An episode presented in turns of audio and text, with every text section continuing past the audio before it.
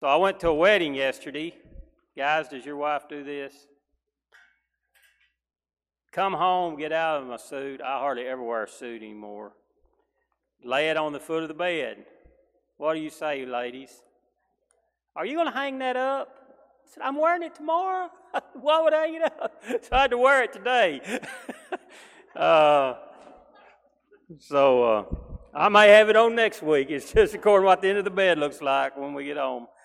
Uh, turn to 1 Samuel chapter 13. If you have your Bibles, turn there. I hope you bring your Bibles when you come to church. Uh, we always had the scripture for you to see, and that's mainly so you can get it in your notes and not have to uh, try to get it as we go through some scripture. But uh, I want you to remember one thing this morning because if you miss this one thing, you're kind of going to miss out on the whole story of King Saul. And just remember, Saul is God's representative here, okay? So when we see Saul, I mean Samuel, I'm sorry, Samuel is God's representative. So some of this stuff we'll, we're reading about Saul and we're talking about Samuel hadn't showed up and uh, Saul did a burnt offering and Samuel showed up and uh, just remember Samuel is God's representative, okay? If we go, and we don't have time to do all this, but if we go all the way back and remember God is Israel's king, and, and Israel said, We want a king. We don't want you, God. We want kings. And that's where we see Kings, the book of Kings. So God said, okay, I have a better plan. I was listening to the radio this week, and I, I listened to, uh, in the mornings, I listen to a WAP, but coming home, I, I catch two or three different radio stations. And I was listening. I wish I had written this down because a preacher was talking, and he said, God's word says this. And he said, but here at this certain church, we found a better way and he started telling, and and that boy, that caught my ear. You did not find a better way than God's plan. I promise. And if you think you have, you are in a terrible uh, era with your thinking because God's plan is perfect. Okay. Uh, now I can't remember all the settings because I was really not listening that much. Uh, it was just kind of playing. But when I heard we found a better plan, and that's what Saul did. And we're going to talk about a slippery slope uh, this morning. Uh, and, and one of the saddest things to me to see is, uh, is someone who appears to be a Christian uh, and they fall into sin or apostasy. They just fall away. In other words, uh, they, they get to the point in sin and they just don't care. They don't care about the church. They don't care about serving the Lord. They don't really care about spiritual matters anymore. And uh, now I want to make this clear. I said someone who seemed to be a Christian. I, I've seen this happen several times. I've seen uh, someone who starts the race well, and uh, boy, they're they're going and they're uh, they're on a straight and narrow, and, and all of a sudden they start to deviate off that. They start uh, getting off the straight and narrow and they start going this direction and that direction and ends up destroying themselves or shipwrecking their faith or something along those lines. So today we're going to be looking one of the clearest examples of that I think that we find in Scripture. We're going to uh, look and, and I, I said this in prayer a while ago, ask the Lord to search our hearts. Now, that's in 2 Corinthians 13, chapter 5. You don't have to turn there. But here's what Paul says He says, Examine yourselves to see or to test that you're in the faith. He says, Test yourselves.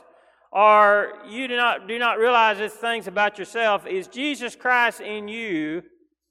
And test yourself, examine yourself, unless you fail to meet the test. So, Scripture says, hey, Christians uh, occasionally and folks occasionally, we need to examine ourselves. See if we're really in the faith and see if we really trust in God. So, if you will, uh, and you're in 1 Samuel chapter 13. Now, I'm going to read quite a bit this morning. Y'all know how I struggle reading, okay? So, uh, uh, I'm going to start in verse 1 and no, I'm not either. I'm going to jump down to verse 5. Praise the Lord. So I, I, won't start in verse 1. But 1 Samuel chapter 13, Uh, let's start in verse 5. The Philistines assembled to fight Israel with 3,000 chariots. Now, they, these numbers are listed for a purpose and a reason. They're assembled together to fight Israel, the Philistines, with 3,000 chariots, 6,000 charioteers, and soldiers as numerous as the sand on the seashore. So there's thousands of people there, thousands of Philistines, and they have gathered to fight Israel. Okay? That's the picture. Saul is the king. Who is Samuel? He's God's representative. He's the priest. You can just, maybe that'll help you remember. He's God's representative. He's the priest. But they've, they've gathered together.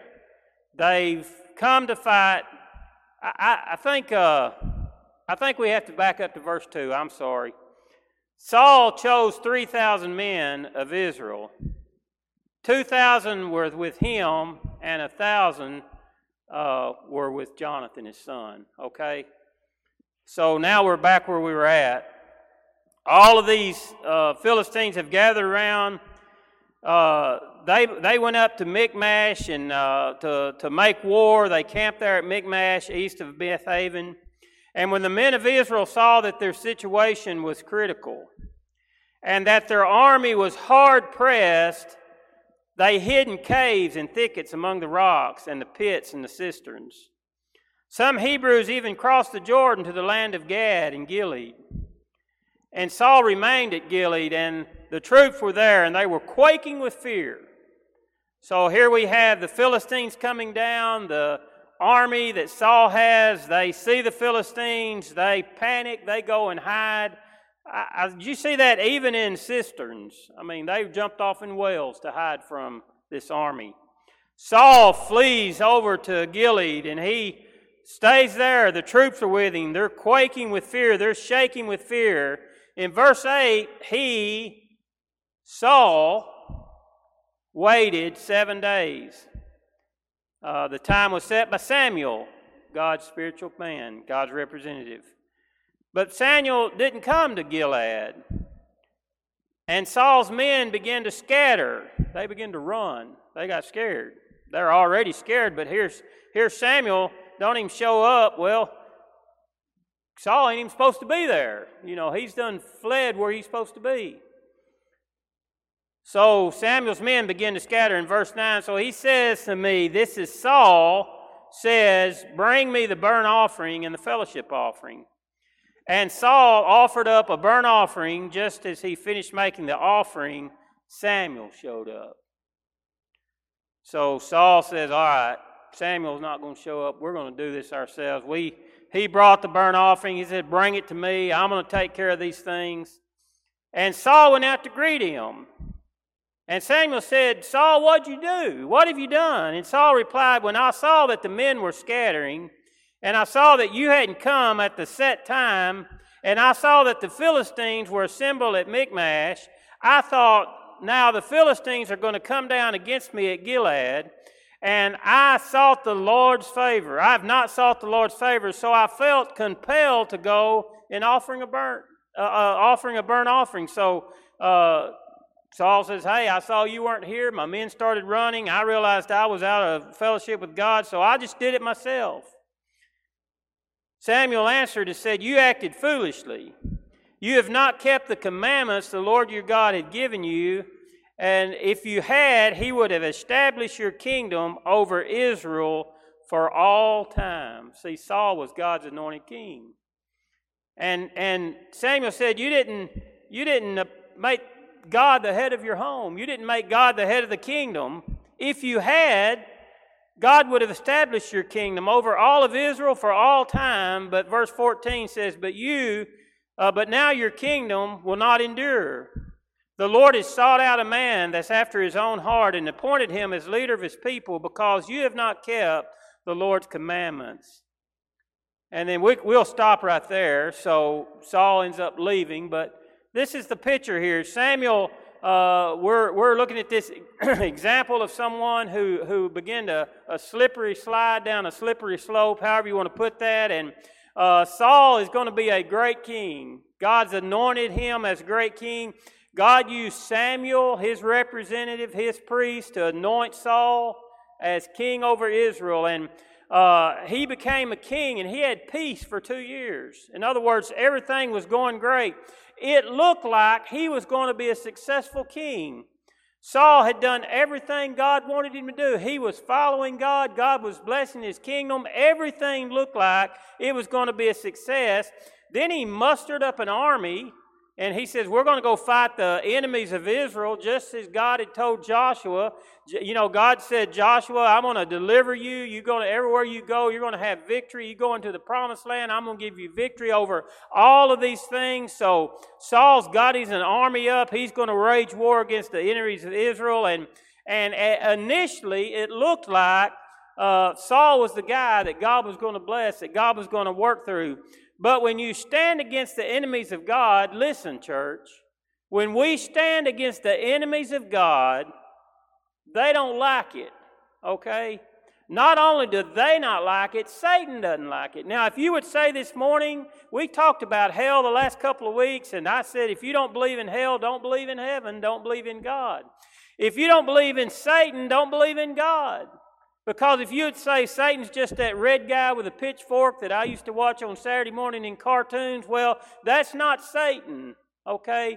He's looking to devour the church of God. He's looking to kill, destroy all he can to be with God. So when Saul begins to take a stand against the enemies of God, against the enemies of God's people, they didn't like it so much that they said, We're going to mobilize an army.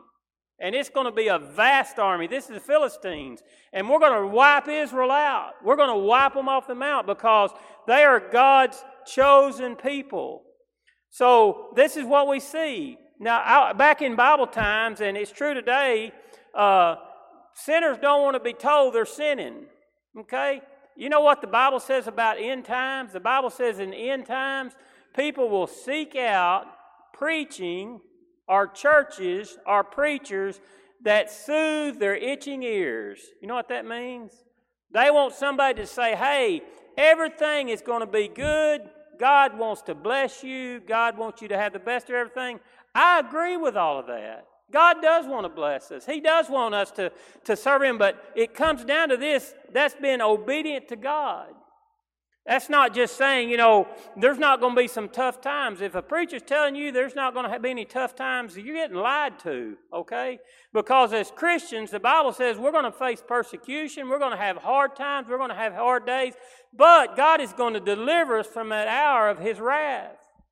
He doesn't say we've got to, boy, look at Paul's life. If you want to say, well, I don't really believe that, I'd rather hear this, this uh, preaching of everything's going to be great. Look at what Paul went through beat, whipped, in prison, shipwrecked. Paul dealt with all of those things. Look at the apostles, all of them but one was beheaded. You think they had a bed of roses they laid him? They laid him? We, we as Christians need to understand that Satan is going to attack those who are doing God's work. Now, I want to add this. If you would say this morning, you know, Satan doesn't bother me. You may be on the same road with him. In other words, you're not meeting him anywhere. You're going right along with him. So why would he bother you? He's got you, you're going in pretty good direction. I'm not. I'm not going to mess with you. So again, look at this. The the the the King Saul, he's chosen an army just as God told him. He, he's got a couple of, a couple of thousand men, and, and he's going to go and he looks, and there's 30,000 chariots, there's 6,000 horsemen, there's all of these troops, and they all go and they box in Saul and his men. Now, think about this for a second. They are vastly outnumbered. They are terribly outnumbered. He only has 2,000 men. Jonathan, his son, has a thousand, but even if he could get there in time, they would still be outnumbered by over 30,000 men.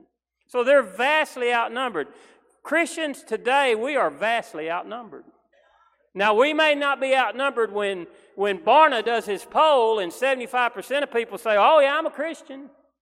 But when it comes down to truly being a Christian, truly following God, we are vastly outnumbered.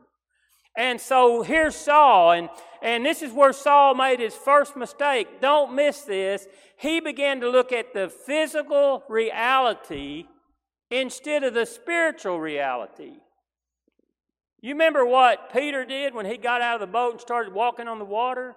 The Bible says he had his eyes fixed on Jesus, and the Bible says he saw the waves and he began to doubt. What did he do? He went from the spiritual reality of living a miracle to the physical reality of I'm walking on the water and he saw the wind and he saw the waves and that's what Saul did. God said, You know what, Saul? I have a great plan for you. I'm going to deliver the Philistines to you. But Saul looked around and saw the enemies of God. He didn't see the spiritual reality, and because of things, it made uh, absolutely no difference how many troops the Philistines had. The Bible says this in Romans 8:13: "If God is for us, who can be against us?" See, Saul missed that.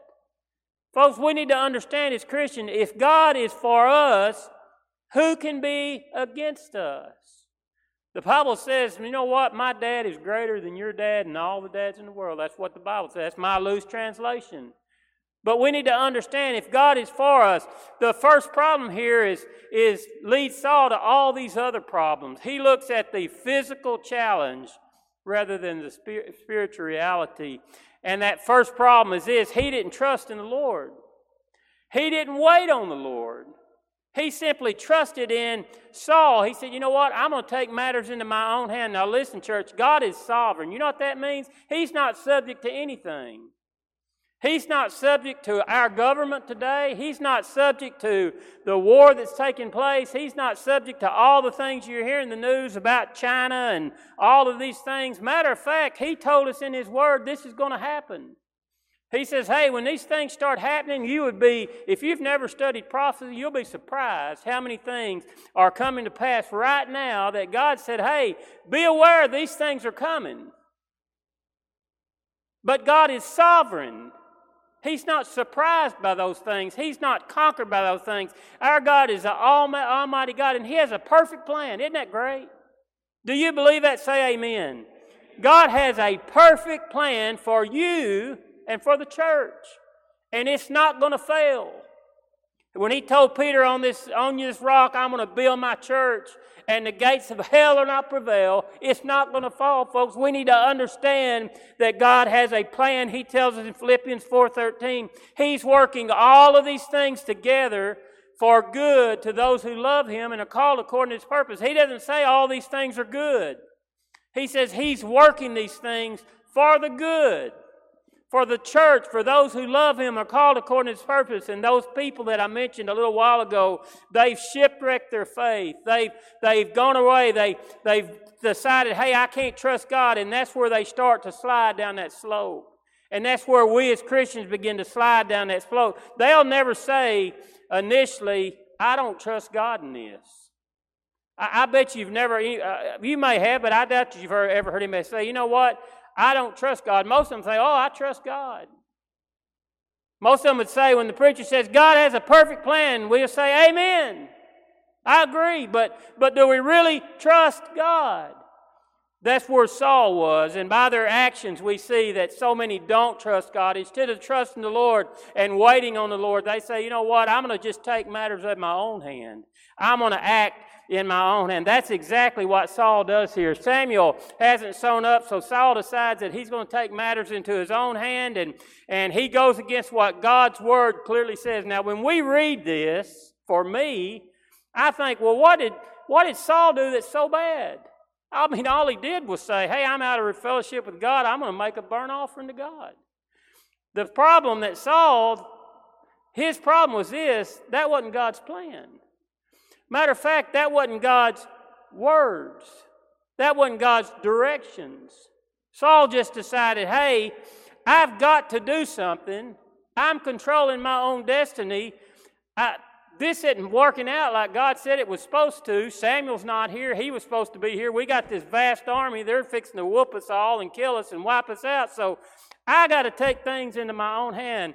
That was his first area of slipping. At that point, he begins to sin. He begins to disobey God's clear commandments that were in Scripture. Now, we could go back and look up all of these things in Scripture where God says, here's the plan for a burnt offering. Here's who gives the burnt offering. He, he laid all of that down in the Old Law, in the Old Testament. So, what we don't really understand today, we would understand if we were ground in the, the law of the Old Testament, we would understand that, hey, this is God's plan. So, right after Saul does this, isn't this amazing? I mean, he still smelled like ash. You know, he, he's over there making this burnt offering, and he turns around and goes, Oh, Samuel, how are you today? And Samuel said, What are you doing, Saul? What, what are you doing? And isn't it interesting how many times we just blame that on somebody else? Well, Samuel, you didn't show up when you were supposed to. Therefore, I just had to, I just had to take things on my own because God, God's timing wasn't right. What did we say a while ago? What did Samuel mess up? He didn't wait on the Lord. He said, well, you know what? I'm going to do my own thing. I've got my own time frame. This needs to happen now. And at that point, and moving forward, Paul begins to slip, uh, Saul begins to slip. Little by little by little by little, more and more, he begins to slip away from God. And Romans chapter 1 actually sheds some light on this for us. It explains that when a man begins to reject God, when we begin to say, okay, God, here's my plan, I have a better plan, you know what God does? He'll convict us about it. But finally, He'll say, okay, go ahead. And God slowly begins to take His hands away from that person. And God says, hey, this is what you want. You know, when, we, when the Bible says we're made in God's image, what did He give us? The ability to think, the ability to make decisions, the ability to choose right and wrong. So when we begins to choose uh, the world over God, and He says, "Okay, if that's what you want, He'll convict us, He'll woo us, He'll call us into Himself." But if we just persist, He said, Romans says this: God finally gave them over to the evil desires. God said, "Okay, that's what you want. You've you've denied me, you've denied me, you denied me. I'm going to give you over to your desires." How many times did He do that to Israel? In the in the old covenant, you know, Israel would be following God and they would sin against God and God would put them in captivity. They would confess to God. God would bring them out of captivity, make them a great nation, and then they would go back away from God again, start worshiping idols, and they'd go back into slavery and they would confess and they'd come back to God. Well, we're in the new age now. We're in the church age. We're in the new covenant, the New Testament.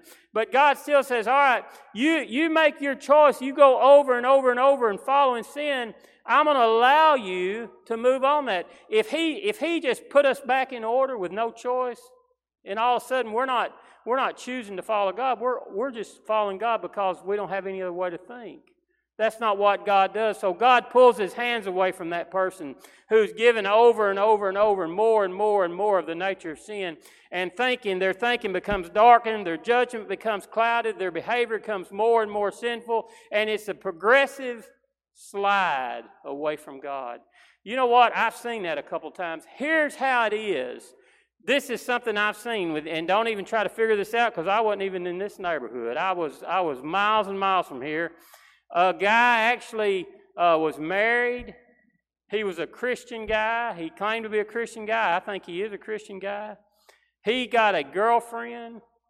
He he slid so far away from where God wanted him that he told his wife, hey, if you just meet her, if you just get to know her, you'd love her too. Can you believe that? It didn't work out quite that way. But listen, do you see the progression? Hey, I'm, I'm right where God wants me to be. And then, hey, I'm kind of getting off the road hey, I, am getting a little farther, I'm getting a little farther, I'm getting a little farther, and finally you're over here and you think, hey, this is this is better, this is a better plan. God, I have I have a better idea, I have a better way, I have a better plan, and and just actually it's foolishness, it's wickedness, it's rebellion, it's sin. And God says, you know what? Ultimately, I'll just turn you over and turn it over. Now, turn over to 1 Samuel chapter 15. I got 10 minutes. Uh, we might we might get pretty close. So this is progression. 1 Samuel 15. We'll start in verse 1 this time. Samuel said to Saul, uh, I am the one the Lord sent to anoint you king over his people Israel. Now listen to the message from the Lord. This is what the Lord God Almighty says I will punish the Amalekites for what they did to Israel when they waylaid them as they came up from Egypt. Now, this is, this is Samuel, God's representative, remember? He's talking to Saul, God's king, and he says, Okay, Saul, this is God's going to deliver these people to you. Here's God's word. Here's exactly what God wants you to do. He's going to punish the Amalekites because when, when the children of Israel come up out of Egypt, they waylaid them, okay? So, verse 3, I want you to listen carefully or read along carefully.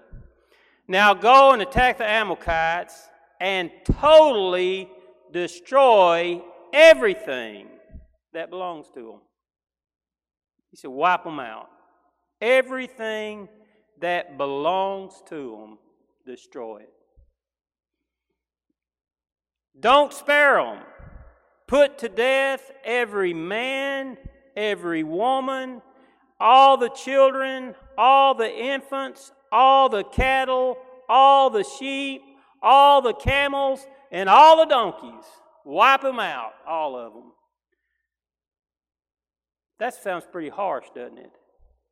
Man, kids and babies and infants and animals and all. You know what God said? God said the Amalekites are going to come in. They're going to bring sin into Israel. We need to destroy it all. Folks, in our lives, when there's a sin out there, we need to kill it all. We need to get rid of all of it. Don't say, you know what, I, uh, I'm going to use my dad as an example. He, he quit smoking probably 25 years before he, before he passed away.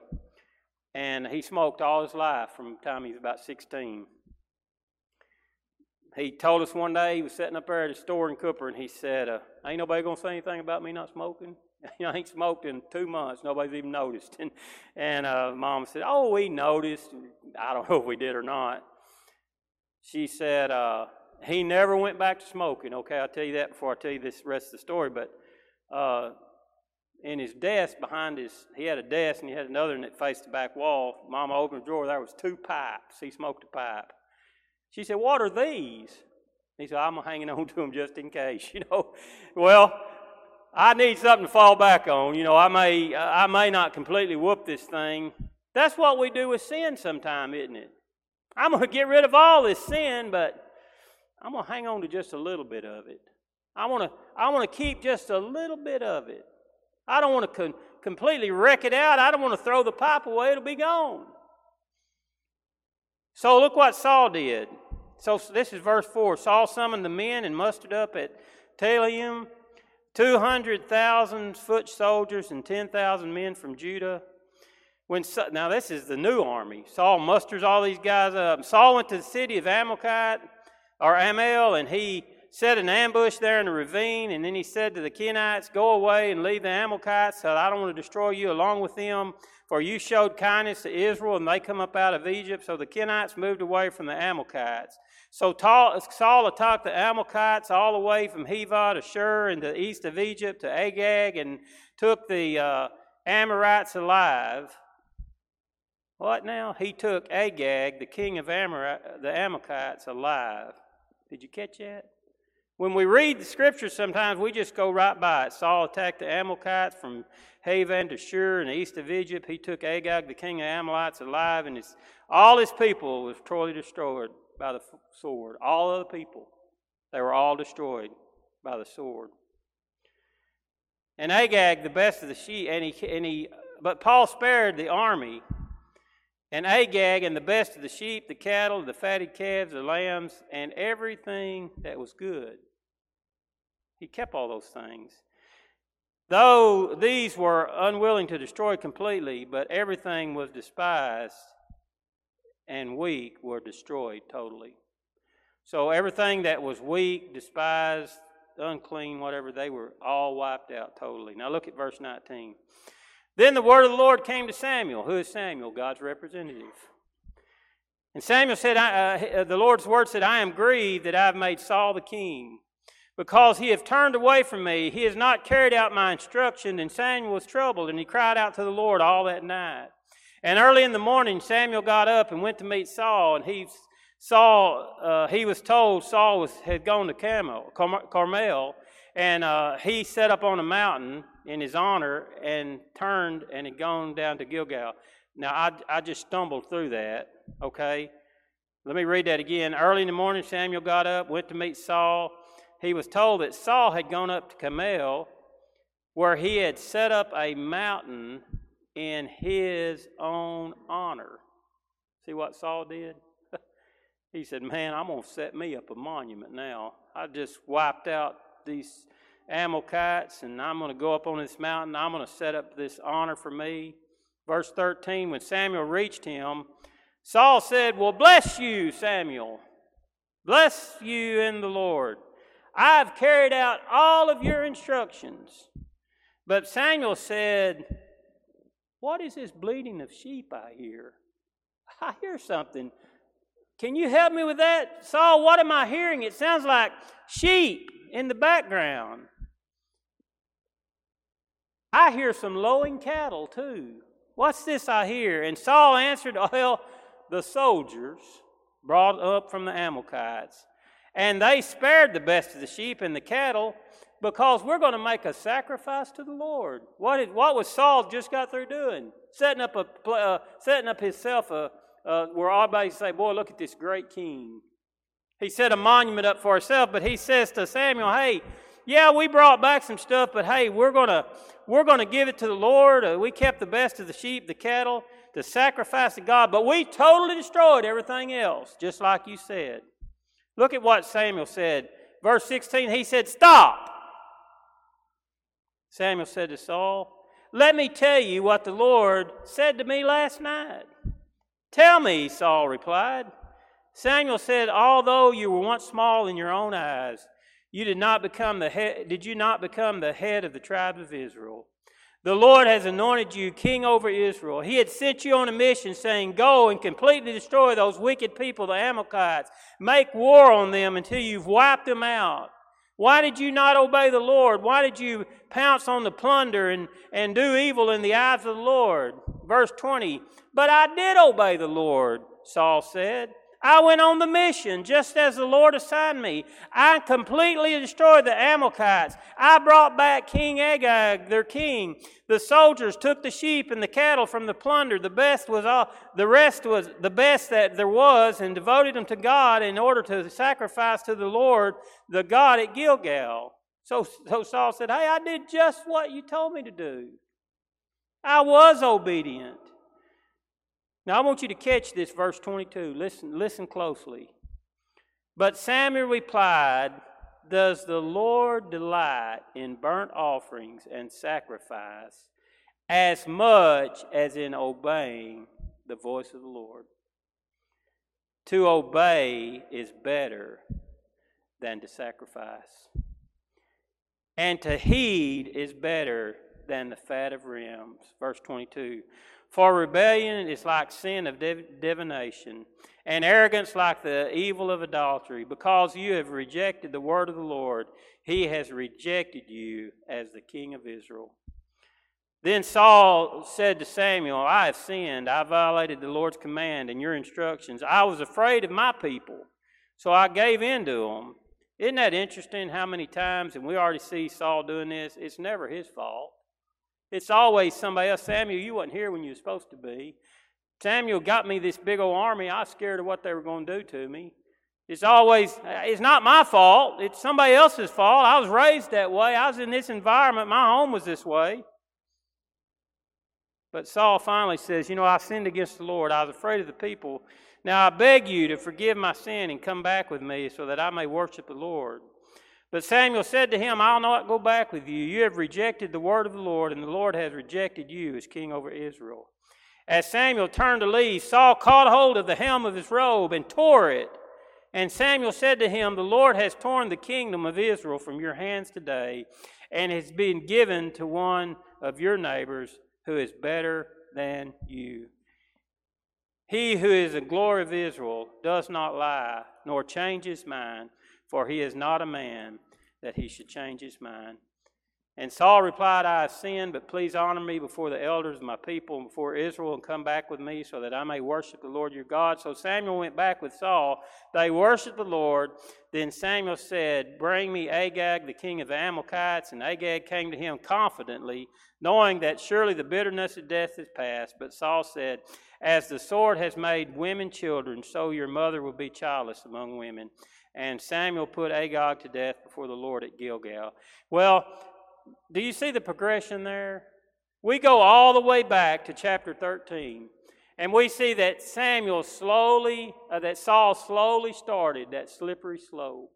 He slowly started disobeying God. It started with something this simple. He made a sacrifice to God, but he was disobedient to God. So, what can we learn from all this today?